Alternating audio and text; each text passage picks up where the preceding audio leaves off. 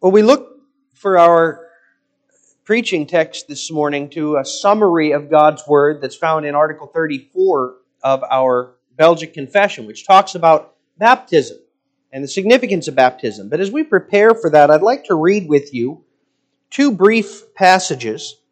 First, from the end of Matthew, and then from Romans 6. From the end of Matthew, these are Jesus' parting words to his disciples, to his church, as he's preparing to uh, ascend into heaven. Matthew 28, starting at verse 18, Jesus says, All authority in heaven and on earth has been given to me. Go therefore and make disciples of all nations baptizing them in the name of the Father and of the Son and of the Holy Spirit, teaching them to observe all that I have commanded you. And behold, I am with you always to the end of the age. And then in Romans 6, the apostle Paul writes, What then shall we say? Are we to continue in sin that grace may abound? By no means. How can we who died to sin still live in it? Do you not know that all of us who have been baptized into Christ Jesus were baptized into his death? We were buried, therefore, with him by baptism into death, in order that just as Christ was raised from the dead by the glory of the Father, we too might walk in newness of life.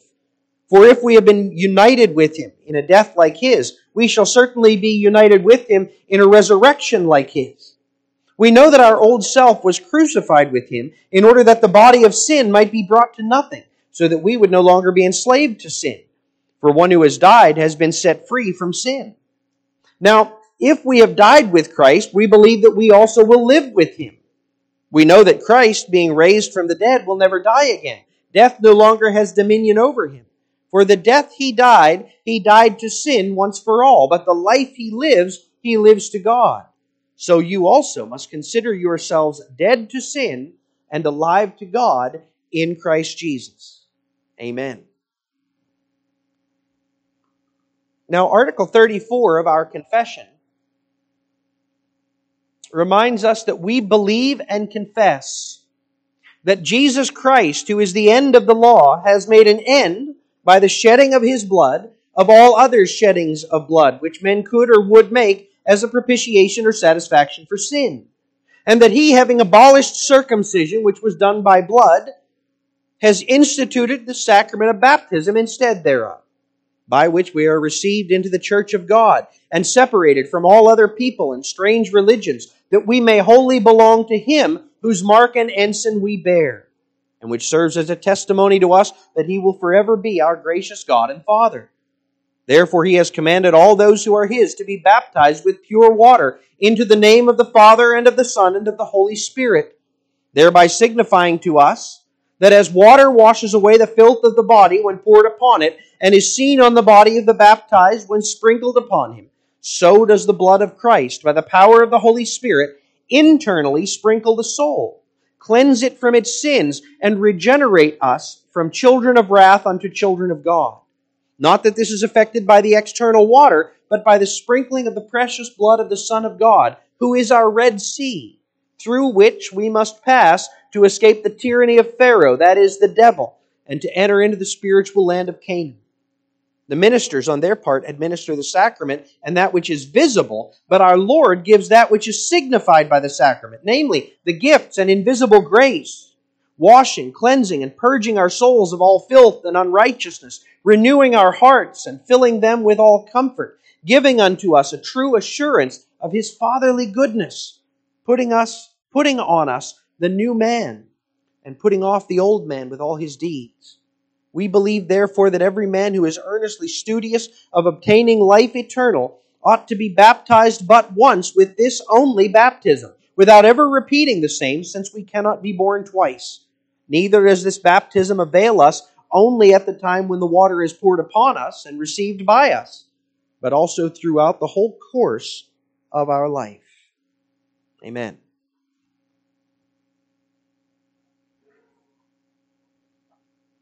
Beloved disciples of our Lord Jesus Christ, Last week, as we prepared to consider God's gift to us of sacraments, we read a passage from Genesis 17 about the Old Testament sacrament of circumcision.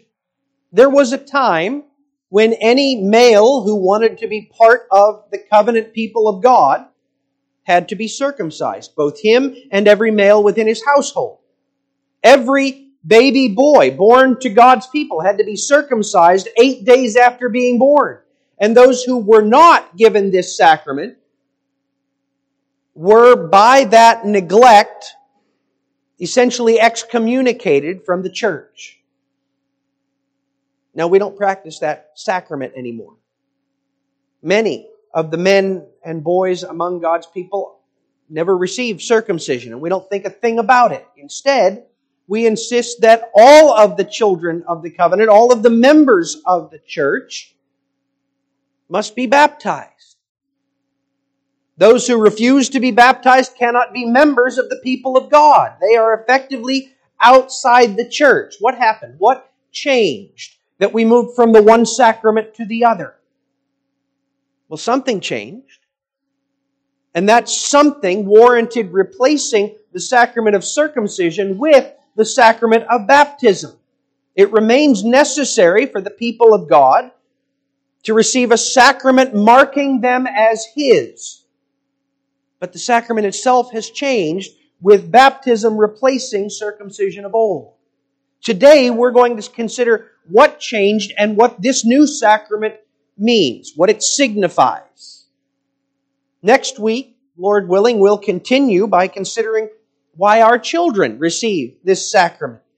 But today we consider baptism generally with the help of what we confess in the start of Article 34. Here we recall how we confess that God ordained baptism to mark us as His. That's the theme that we consider. We can we confess that God ordained baptism to mark us as being, being His. And that starts out by seeing that baptism separates us as a people belonging to God. It separates us, right? And that's what both baptism and circumcision have always been intended for. Circumcision marked God's people as being separated unto God in two ways. First of all, separated from the world, and secondly, separated unto God. When God gave that sacrament, it wasn't generally practiced in Palestine, in the, the promised land. It's not a physically necessary thing to do.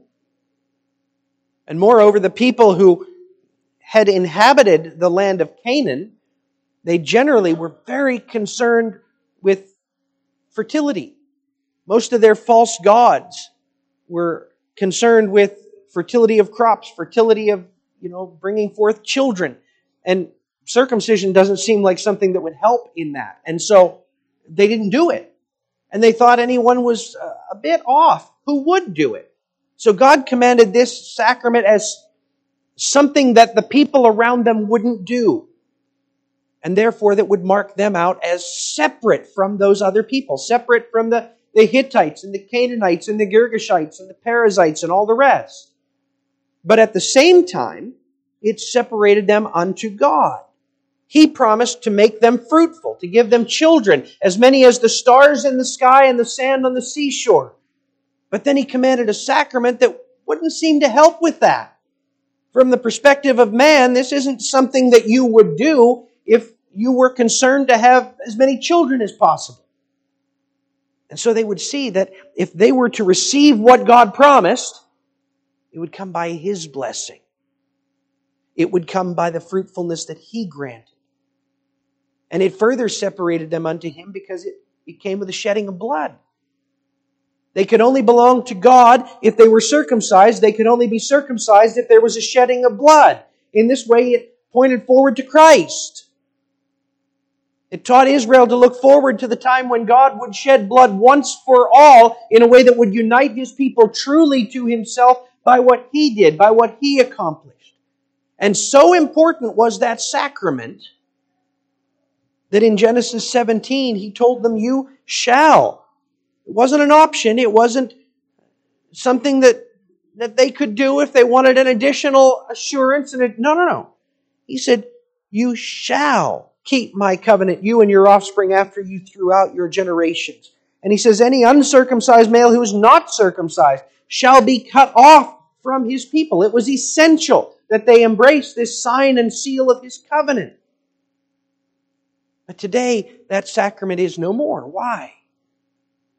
Well, circumcision was closely tied to the ceremonial law of old Israel. Ceremonial law, that's the, the animal sacrifices, the rites of purification, the feasts and fasts of Israel. These all were tied together as that which pointed forward. All of it involved the shedding of blood. All of it spoke of cleansing, purification, dedication.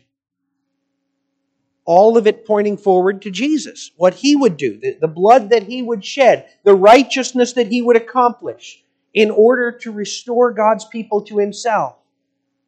But today Christ has already come.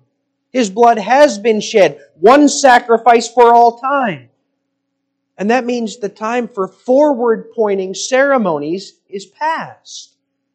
That was recognized in the early history of the church. A few weeks ago, we read from Acts uh, 15.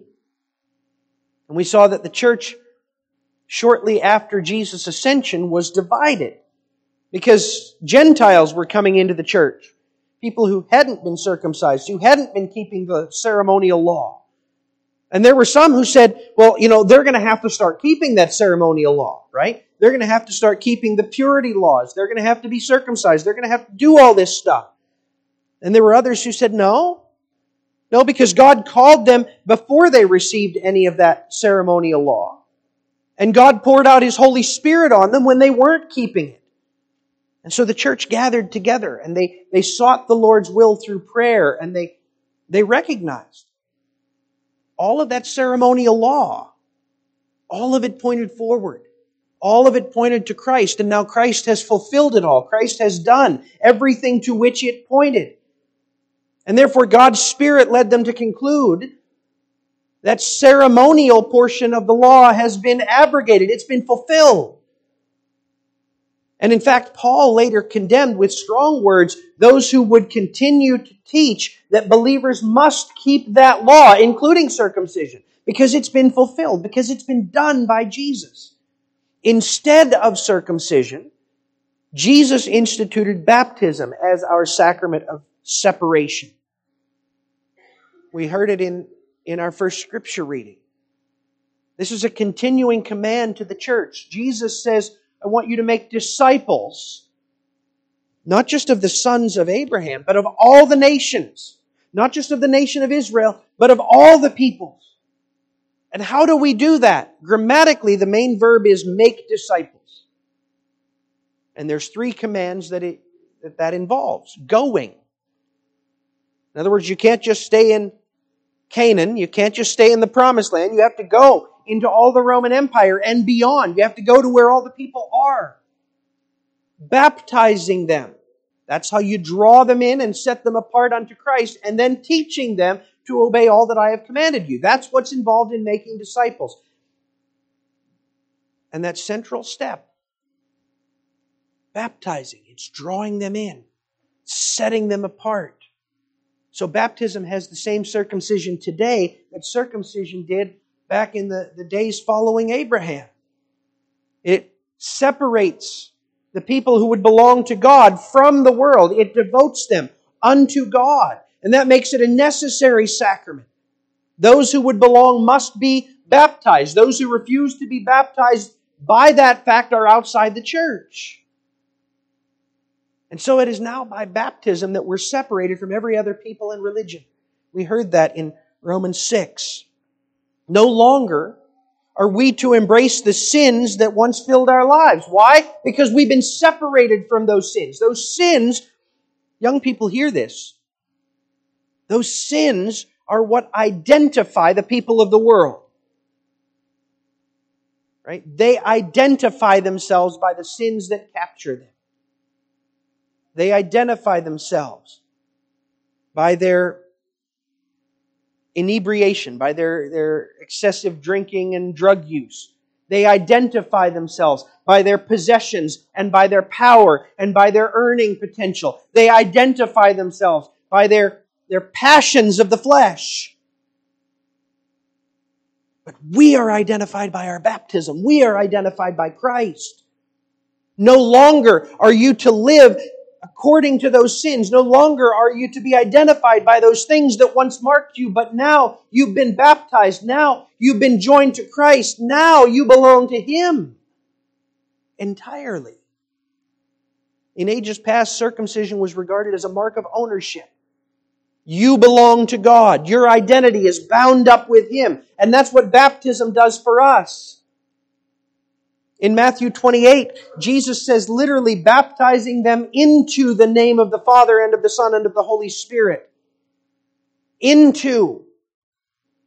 We're brought into a relationship. We're brought into a new standing. We're given a new status. That has huge implications for how we regard ourselves. Romans 6 verses 4 and 5. We were buried therefore with Christ by baptism into death. You hear that? By baptism, you were buried with Christ into death. In order that just as Christ was raised from the dead by the glory of the Father, we too might walk in newness of life. For if we have been united with him in a death like his, we shall certainly be united with him in a resurrection like his. Baptism says, you are, you've been joined to Christ. You belong to him. When he died on the cross, you died on the cross. When he rose from the dead, you entered into new life. Your life is bound up with his. Your identity is bound up with his. And therefore, baptism stands as a promise to us. The triune God will be your God forever. Verse 8. Now, if we have died with Christ, we believe that we will also live with him. That's what God tells us to expect. By baptism, he calls us to expect that we will always live with Christ. No matter what happens to our body, no matter who attacks us, opposes us, marginalizes us, even kills us, we will live with Christ. No one can snatch us away from him. We're his. That's why, as, even as he gave that command, make disciples, baptizing them, teaching them, Immediately he says, And behold, I am with you always, even to the end of the age. Because you're baptized, you're mine, you're identified with me. And therefore no one can snatch you away. I will always be with you. Baptism separates us as a people belonging to Him. It shows us we're separated from the world and we're joined now to Christ. But that's not a random thing as though God could have used any rite to identify us as His. Now, He designed baptism very intentionally as a means of teaching and assuring us. So, the second thing we see, baptism not only separates us as belonging to God, it also symbolizes for us the power belonging to Christ. Consider for a minute, kids, consider what you see when we baptize someone. Baptism involves a ritual washing with water. Doesn't matter where the water came from, whether it comes from the faucet in the kitchen, or a stream, or a lake. Doesn't matter whether we pour it, or sprinkle it, or dunk the person. What's important is that water is placed upon that person. And along with that act, we pronounce the significance of baptism by speaking the words that Jesus spoke. I baptize you into the name of the Father and of the Son and of the Holy Spirit. But what's the significance of doing that? What does it all mean? Well, it symbolizes the power that God will apply to us, which is a power that belongs to Christ. It symbolizes first His power to wash us. That image when water is poured upon the one who is baptized. It's the image of a bath. When the church was brand new, in the sense of the New Testament church, most of the baptisms we see involve dunking. Why? Because that's how adults bathe, right?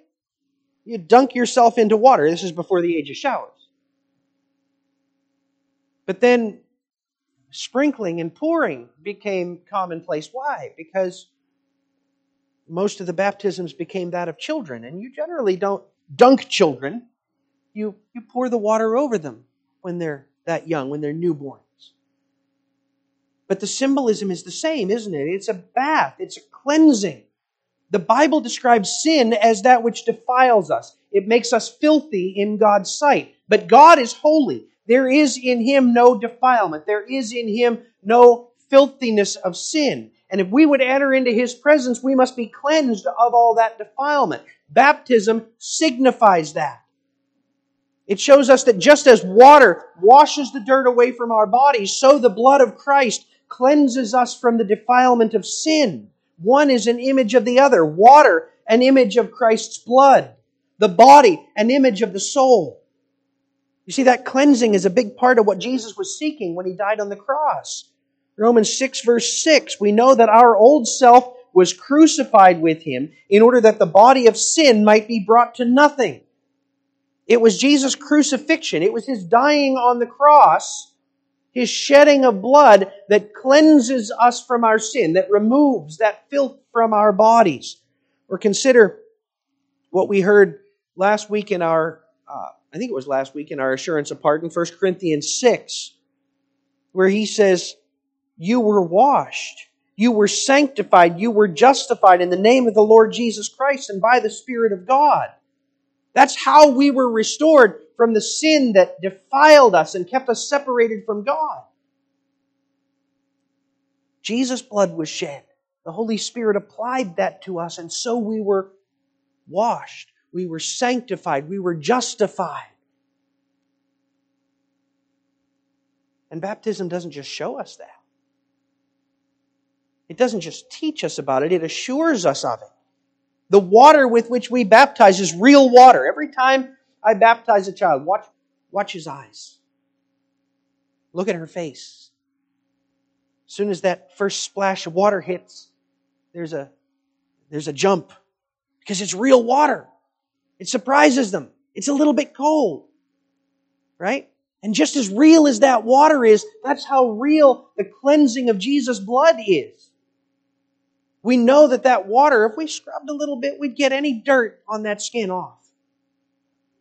And just as truly, Jesus' blood cleanses us from the defilement that would keep us separated from God. Just as truly, Jesus' sacrifice reconciles us to the Lord. It not only teaches us, but it assures us this is how real, this is how true, this is how trustworthy what Jesus has done is for you.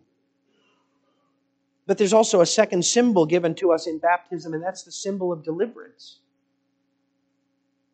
Our confession reminds us of this. Two times in the Old Testament, the Bible shows us how water provides both an escape for the people who belong to God and destruction for those who aren't the people of God. And baptism recalls those times. The flood. All of humanity had descended into the depths of depravity and sin. And so God resolved to pour out his wrath upon them. And he did so by the waters of the flood. Those waters destroyed everything in which was the breath of life, except, except for believing Noah and his family. For Noah and his family, that water that destroyed everybody else, it saved them because it raised up the ark that God had commanded them to build up over the destruction. While the rest of the world was plunged into the punishment that God ordained for sin, the ark floated over top of it. And so the water both destroyed those who lived in their sin and delivered those who rested in Christ. And then again later, when Israel was in Egypt, enslaved, God began delivering them, pouring out works of power on Egypt until finally they said, Fine, leave, go, you're free. But then they thought again and sent the army after them. And there stands Israel, locked between the army of Pharaoh on one side and the Red Sea on the other. And so God opened up the sea so that Israel could be delivered through the midst of the waters. That sea became their deliverance, a dry path along which they walked toward the promised land. But those same waters that allowed deliverance for God's people, once they had passed through, closed in on their enemies and destroyed those who were wicked, those who were rebelling against God and His purposes. Baptism recalls both of these things. Just as Noah and his family by the flood escaped the judgment due for sin, so baptism shows us that, that God delivers us from sin by pouring out judgment on Christ. And just as the Red Sea showed how God delivered his people from their slavery and poured out his wrath on those who would keep them enslaved, so we see that the power of Christ delivers us from the slavery that once held us in sin, even as he promises to judge those who sought to destroy us with sin, those who sought to keep us enslaved. In every respect, baptism symbolizes for us the power belonging to Christ, the power that saves us. It shows His power to cleanse us. It shows His power to deliver us. And therefore, it teaches us to trust in Him. And really, that, that's the last thing we need to see here. That the power shown to us in baptism, the power shown to us in this sacrament that we all receive. It's not a power that belongs to or is accomplished by us in any respect, but it shows us instead the blessings bestowed by God's Spirit. Notice, baptism shows us something. It's a symbol, but it is not the reality itself. That's where the Roman view of the sacraments erred. Through the Middle Ages, because the sacrament wasn't coupled with the preaching of the word, they began to misunderstand what they were seeing. They began to believe that it was the washing of water itself which accomplished their cleansing, that it was the sacrament itself that accomplished the forgiveness of sin. Rome erred by confusing the sacrament with what, with what the sacrament showed. That's something we need to remember, that that's an error, or we'll fall into the same lie. Baptism is important in the life of the church and in the life of each believer.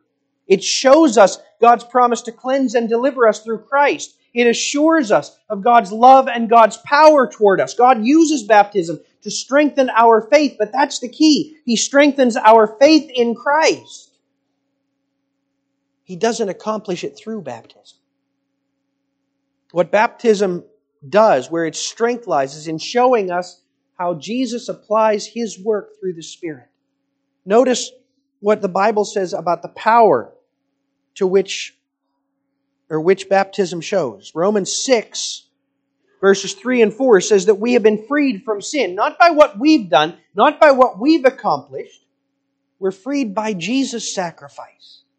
Likewise, later on in verses 8 and 11, tells us that we've been empowered to live a new life. But again, not by what we've done, not by our strength. It's by the power of Christ to whom we've been joined. In other words, if we want the freedom and the forgiveness and the power that baptism reveals, we need to trust not in baptism and not in ourselves, but in the one whom baptism shows us. Consider again what we heard Jesus say in Matthew 28. He calls the church to make disciples, beginning that process really by baptism. But first, he reveals the source of our power. All authority in heaven and on earth has been given to me. Therefore, make disciples. Therefore, baptism, uh, baptize them. Because I have all authority, because I have all power, you can do this. And then he says, I will be with you always when you do these things, when you baptize them, when you teach them, know that I'm with you, know that I'm working through you, know that I'm accomplishing my purposes through the church. It's never about us. It's never about what we do. It's always about what Christ does. Baptism is a tool, but Jesus is the one who uses the tool to draw us near to himself, and he does that by the Spirit. 1 Corinthians 6 uses that language of baptism to remind us of those blessings that we need. You were washed. You were sanctified. You were justified in the name of the Lord Jesus Christ and by the Spirit of God. Those are the blessings that we need and that we receive. Washing, being cleansed from our sins, sanctification, being made holy so we can enter the presence of the holy God, being justified, declared righteous in the sight of God. All of those are gifts that Jesus accomplished on the cross and also before. And all of those are given to us by the work of the Spirit. Jesus sent His Spirit to justify us, giving us the faith that unites us to Christ. Jesus sent His Spirit to sanctify us, breaking off those chains of sin and leading us to begin loving His law. Jesus sent the Holy Spirit to wash us, removing the power of sin from us, removing the stain of sin from us, drawing us into the path of discipleship. He does it. And that shows us what our response to baptism needs to be. Understand that our response to baptism can never be, I trust my baptism to save me. It can't do it. And our response must never be, well, I'm one of the baptized ones. I'm sure I'll be able to. No, not I. we look at our baptism. We see a new child or a new believer being baptized. We remember our own baptism. Our response must ever and always be, this is what Jesus promised to do for me. This is how he claimed me for himself. This is the power he will exercise on my behalf. Therefore, in him I trust. Therefore, to him I look. Therefore, on him I will always rest. Baptism must ever drive us back to Christ, celebrating what He has done, trusting His power to work in us, on us, through us, giving Him the praise as the one who alone can restore us and draw us to Himself. Baptism must point us to Christ. And if it does, then in that sacrament, you will be strengthened, encouraged, blessed every time you see it to remember what He has promised to do for you. Baptism marks us as His. May that cause you to rejoice. May that give you encouragement. And in that encouragement, in that identity, may the Lord continue to strengthen you. Amen. Let's pray. Father, we thank you that you have given us this sacrament as a means of strengthening and encouraging us in Christ. Help us never to forget that He is the one who has accomplished it all, that He is the one who draws us to you, that we might trust Him all the more truly and completely. Father, we pray it in Jesus' name. Amen.